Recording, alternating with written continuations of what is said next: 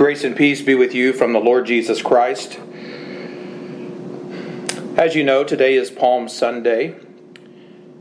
We began our service with the children coming out to lead us in a stanza from Psalm 118. We were able to join them in singing from Psalm 118. And like many Christians before us and many of our forefathers in the faith, we are entering into Holy Week using Psalm 118 as the base to help us think more clearly and more faithfully about the person and work of Jesus Christ.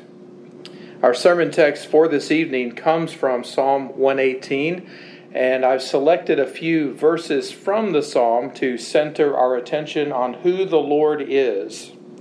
And so, if you just follow along in the worship order, you will see the selected texts that I would like for us to use as the base for the sermon this evening. If you are willing and able, I invite you to stand for the reading of God's holy word. The word of God reads The Lord is on my side as my helper. I shall look in triumph on those who hate me. It is better to take refuge in the Lord than to trust in man. The Lord is my strength and my song. He has become my salvation. Glad songs of salvation are in the tents of the righteous. The Lord is my God, and he has made his light to shine upon us. Bind the festal sacrifice with cords up to the horns of the altar. O give thanks to the Lord, for he is good, for his steadfast love endures forever. And that is the word of the Lord. May God add his blessings to the reading, the preaching, and the hearing of his word. Well, today I would like for us to take a look at Psalm 118. I don't want us to look at the psalm from our perspective and consider the psalm from our point of view and how the psalm might be useful to us. Rather, I want us to look at the psalm from the point of view of Jesus Christ and try to hear and see how Jesus would have thought about this psalm and prayed this psalm and sang this psalm as the Christ, the Son of God. I serve on the theological exam, examination committee for our presbytery, and one of the questions we ask men who come before us for examination is to list a few of the messianic psalms. These are psalms that predicted and prophesied the coming of Jesus Christ, or they say something specific about the person and work of Christ. So, usually, after a man lists Psalms 2, 16, 24, 40, 110, somewhere in there, I like to ask him if, in fact, all of the Psalms might be considered messianic Psalms. And the reason we ask the question is because Jesus makes it clear that all the scriptures, including the Psalms, are ultimately about him. Whether you're talking about the law, the prophets, or the Psalms, they are all ultimately about Jesus. And Psalm 118 is no exception. Psalm 118 is one of the more important Psalms, one of the more significant Psalms, if we can say it that way. Psalm 118 is cited by all four of the gospel writers in the New Testament. Peter cites Psalm 118 in his preaching in Acts chapter 4. And he cites Psalm 118 in his first epistle. Paul and other writers allude to Psalm 118 in their writings. Psalm 118 was Martin Luther's favorite psalm. He said, This is my psalm, my chosen psalm. I love them all. I love all Holy Scripture, which is my consolation and my life. But this psalm is nearest my heart, and I have a peculiar right to call it mine. It has saved me from many a pressing danger, from which nor emperor, nor kings, nor sages, nor saints could have saved me. It is my friend, dearer to me than all the honors and powers of the earth.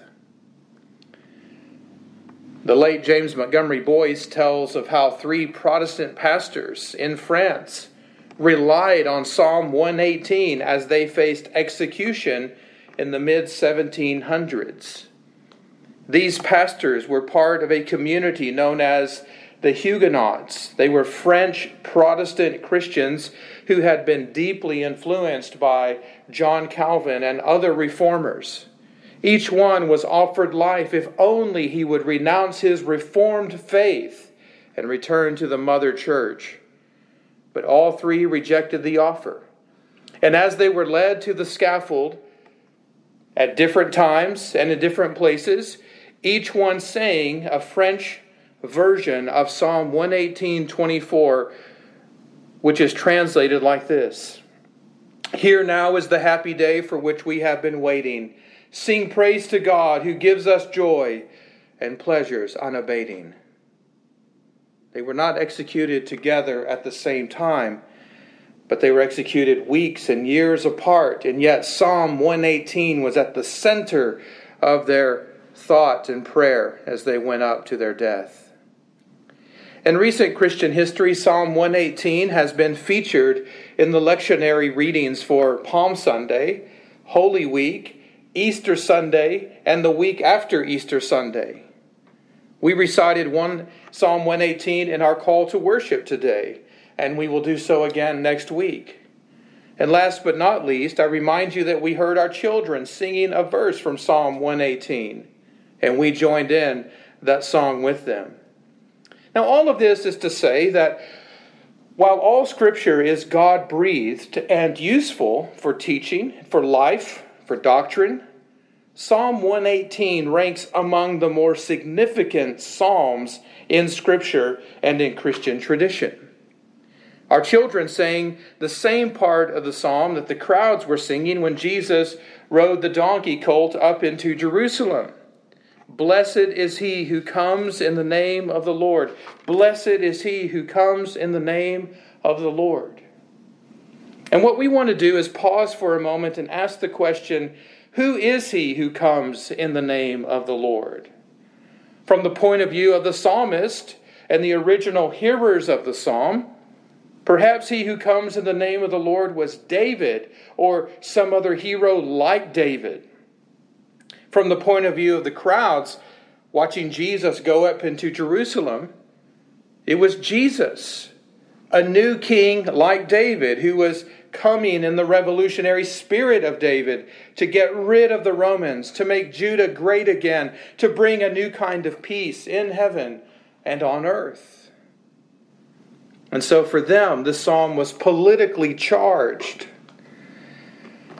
But from the point of view of the psalmist, the point of view of the Spirit of Christ, the apostles of Jesus, he who comes in the name of the Lord is none other than Jesus. The stone the builders rejected. He is the one who came in the name of the Lord. So, Psalm 118 was one of the many prayers in the heart and on the lips of Jesus as he entered Holy Week the final week of his life before the crucifixion. This psalm undoubtedly reminded him of several truths about the Lord God.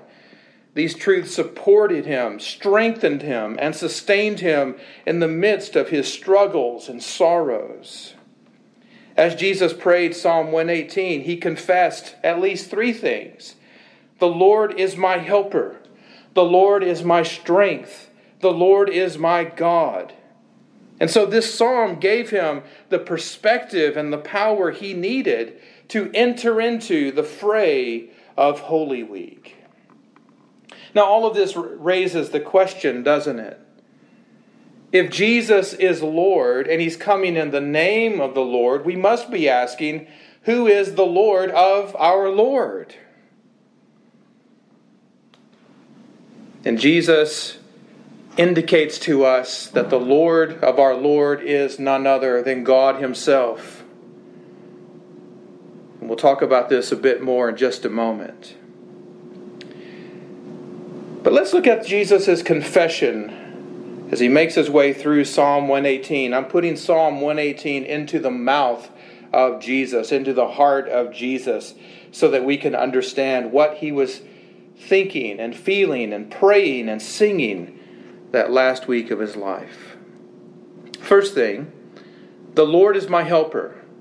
The Lord is on my side as my helper. I shall look in triumph on those who hate me. It is better to take refuge in the Lord than to trust in man. As Jesus entered Jerusalem, he knew the conflicts, the trials, and the struggles that awaited him. Enemies were waiting to catch him in his words or trap him in his deeds. He knew the religious leaders were setting a trap for him, setting him up for failure, trying to bring him down. He expected to be arrested and to suffer at the hands of wicked men. He knew he would be handed over to death by those who hated him without cause. But he also knew that his Father was on his side and that the Holy Spirit was in his heart as his helper. The Father and the Spirit helped him enter into the fray and endure the hardships of Holy Week. So, although Jesus was delivered up unto death and defeated by his enemies, he knew that he would ultimately look in triumph on his enemies. Not in the way anyone expected, but in a way no one expected at all. How in the world did Jesus triumph over his enemies and over those who hated him if in fact they were able to get the upper hand and lead him to the cross and Crucify him unto death. Well, the Apostle Paul says in Colossians 2 that Jesus disarmed the rulers and authorities and put them to open shame by triumphing over them in the cross. So Jesus looked in triumph on those who hated him from the cross.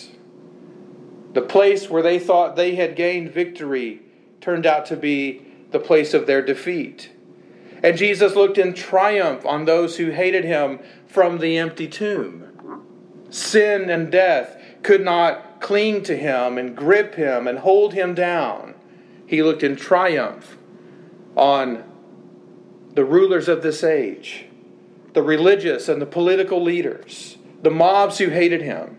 He looked in triumph on the devil and sin and death as he rose from the dead. The point of this is that Jesus found in God the Father and God the Holy Spirit not only a helper, but also a refuge. He took refuge, found sanctuary, a place of rest and peace and quiet in God alone, not in man at all and he was gained victory through defeat and gained life through death. In this way, he triumphed over his enemies. Second, the Lord is my strength. The Lord is my strength and my song. He has become my salvation. Glad songs of salvation are in the tents of the righteous.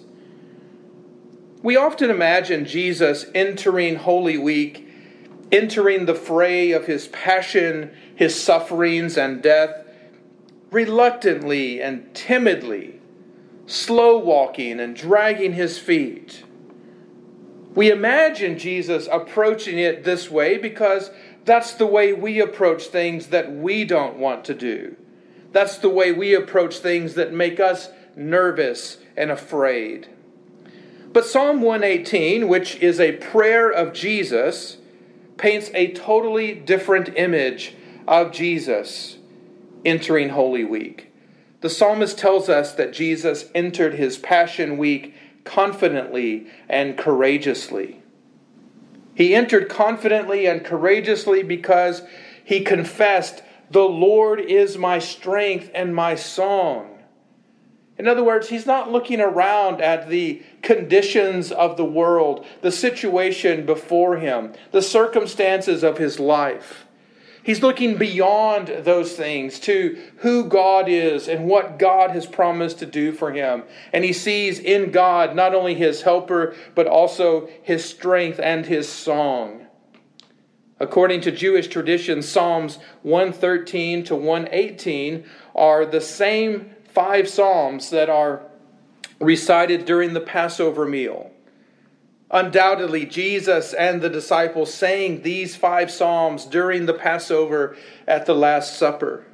In fact, Psalm 118 was likely the last hymn that they sang before they left the upper room and went out to the Mount of Olives. Both Matthew and Mark tell us in their Gospels that they sang the hymn before they went out to the Mount of Olives. And so the night before Jesus was betrayed, the night before Jesus was crucified, Psalm 118 was in his heart and in his mouth. Now, again, Jesus is not overlooking or ignoring the powers of the world or the noise of the mob. He simply relativizes them in light of the Lord his God.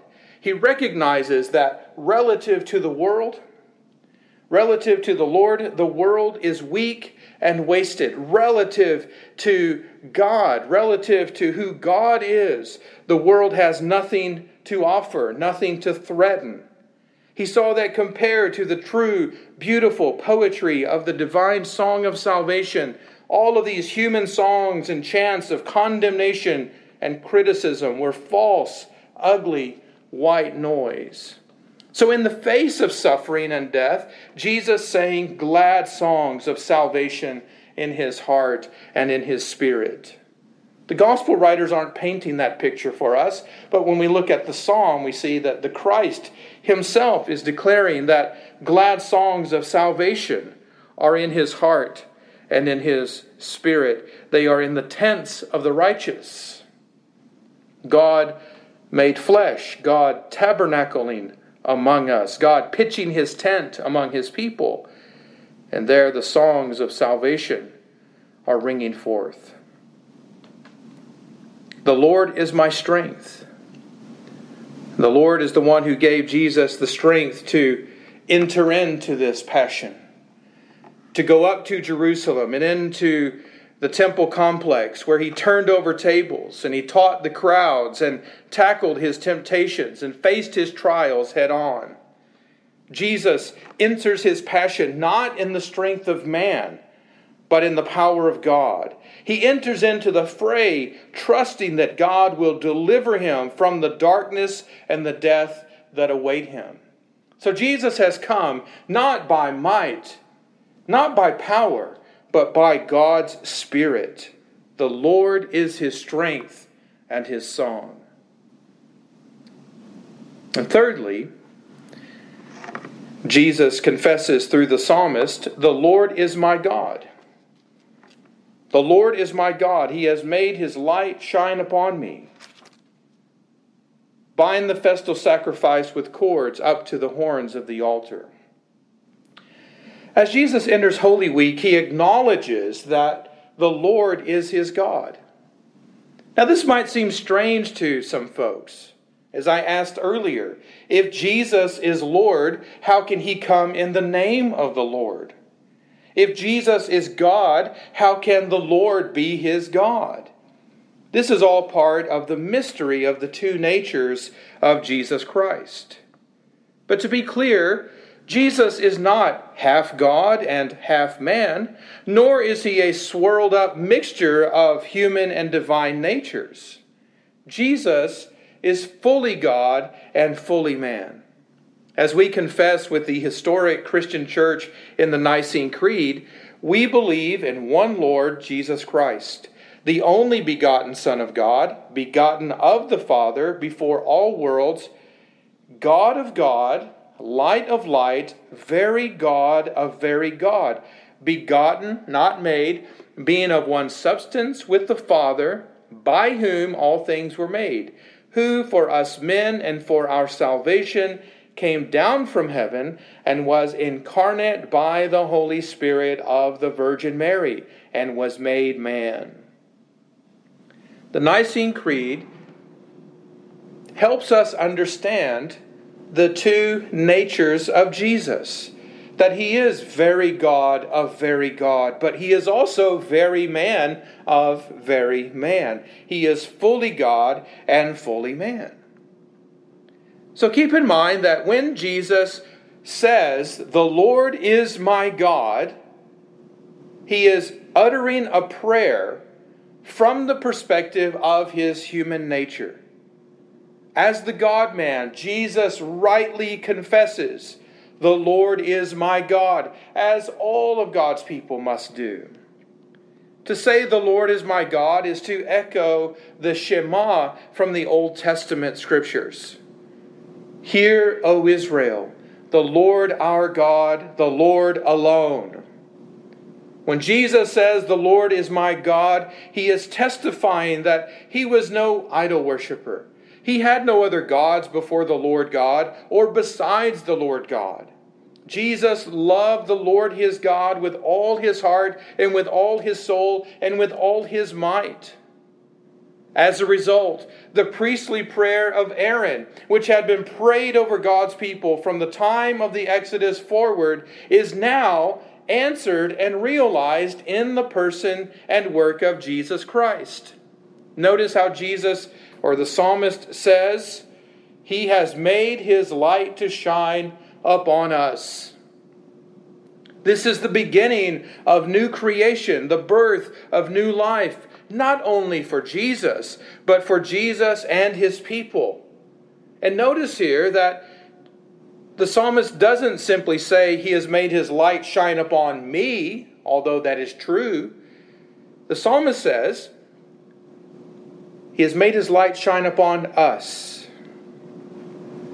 In other words, according to the psalmist, Jesus, echoing the psalm, is saying that he identifies with his people, and his people identify with him. By living the life he lived and by dying the death he died, he accomplished the mission for which he was sent into the world the mission to bring the deliverance of God to his people from darkness and death. God has made his light shine upon us. And all of us who are in union with Christ experience that light of God. For God, who said, Let light shine out of darkness, has made the light of the glory of God in the face of Jesus Christ shine in our hearts. Now, I've been saying repeatedly that this psalm is a prayer of Jesus.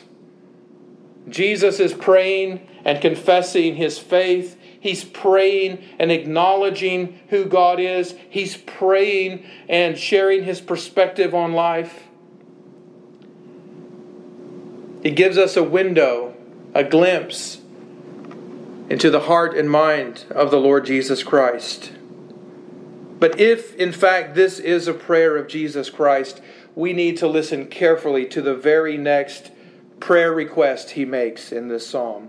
The very next line of his prayer, of his song in Psalm 118 says, Bind the festal sacrifice with cords up to the horns of the altar.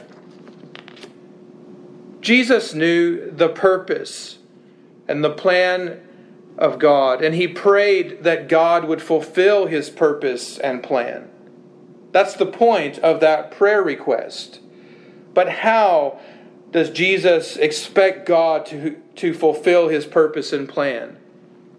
He expects him to do it in this way by putting him forward as the atoning sacrifice for our sins, by delivering him up according to the definite plan and foreknowledge of God. To be clear, Jesus is presenting himself here as the festal sacrifice. He's asking God to bind the festal sacrifice with cords up to the horns of the altar. He's asking to be treated like a sacrificial lamb, handed over to the high priest, tied up to the altar, to be slaughtered, to have his blood shed and collected, and then sprinkled and splattered to be offered up to God on wood in fire, on wood in fire, to be consumed on the cross under the wrath of God. Jesus prays to be sacrificed by crucifixion for the sake of his people, for the glory of God and the good of the world. He did not hide or run from all his troubles. He tackles them head on and he wrestles his trials to the ground. Jesus could do these things because he believed the Lord is his helper. The Lord is his strength and song. The Lord is his God. And if God is for him, who can be against him? If God is on his side as his helper, who can come against him and bring him down? If God is his refuge and strength, who can rob him of his peace? If God is the song in his heart, who can ruin his mood or rob his joy? If God is his God, then what can man do to him? So Jesus enters into the fray, he enters into the experience of Holy Week, of his passion, not alone, not by himself, not in his own power or wisdom, but he does it all in the wisdom and the power and the love of God the Father and the Holy Spirit. Now, what is our response to all of this? So often, when we read the Bible, we try to look for applications. We try to make the Bible speak to us. We think it's about us in some way, and that if we don't make it about us, then it wasn't a good message.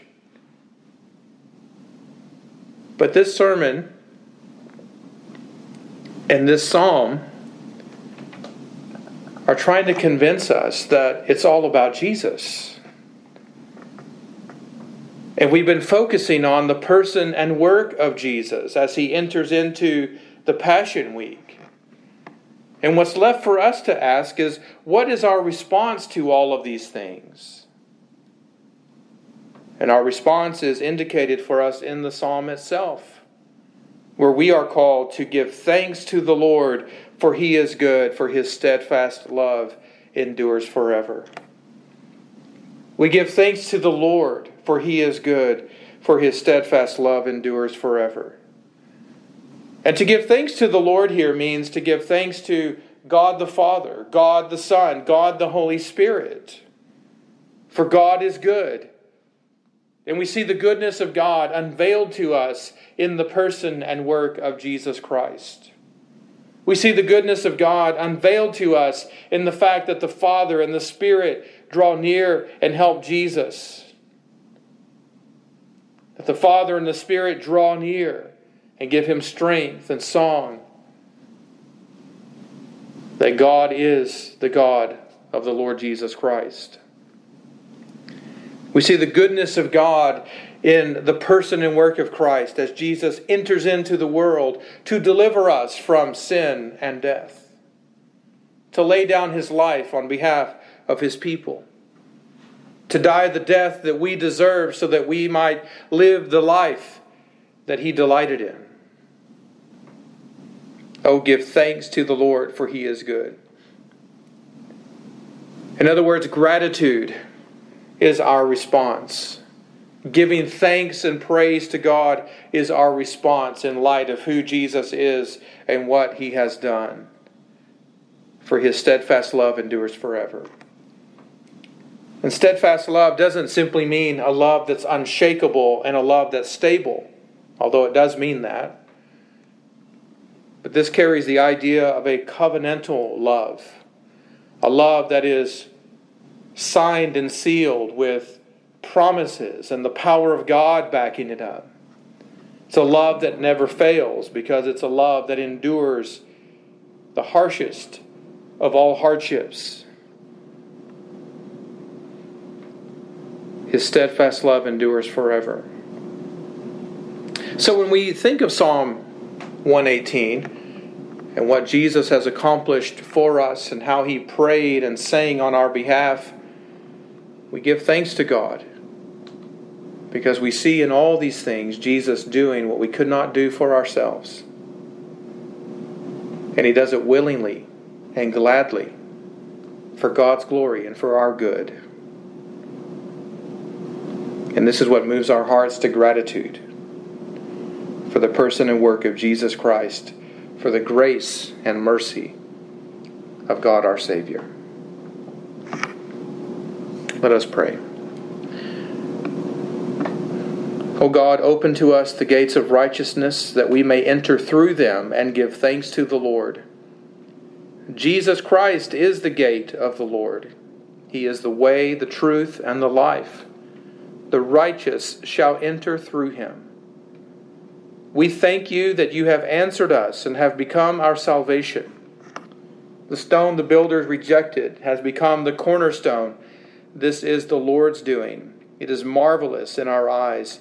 This is the day the Lord has made. Let us rejoice and be glad in it. Save us, we pray, O Lord. O Lord, we pray, make us prosper in the hands of Christ, our Lord and Savior, through whom we pray. Amen.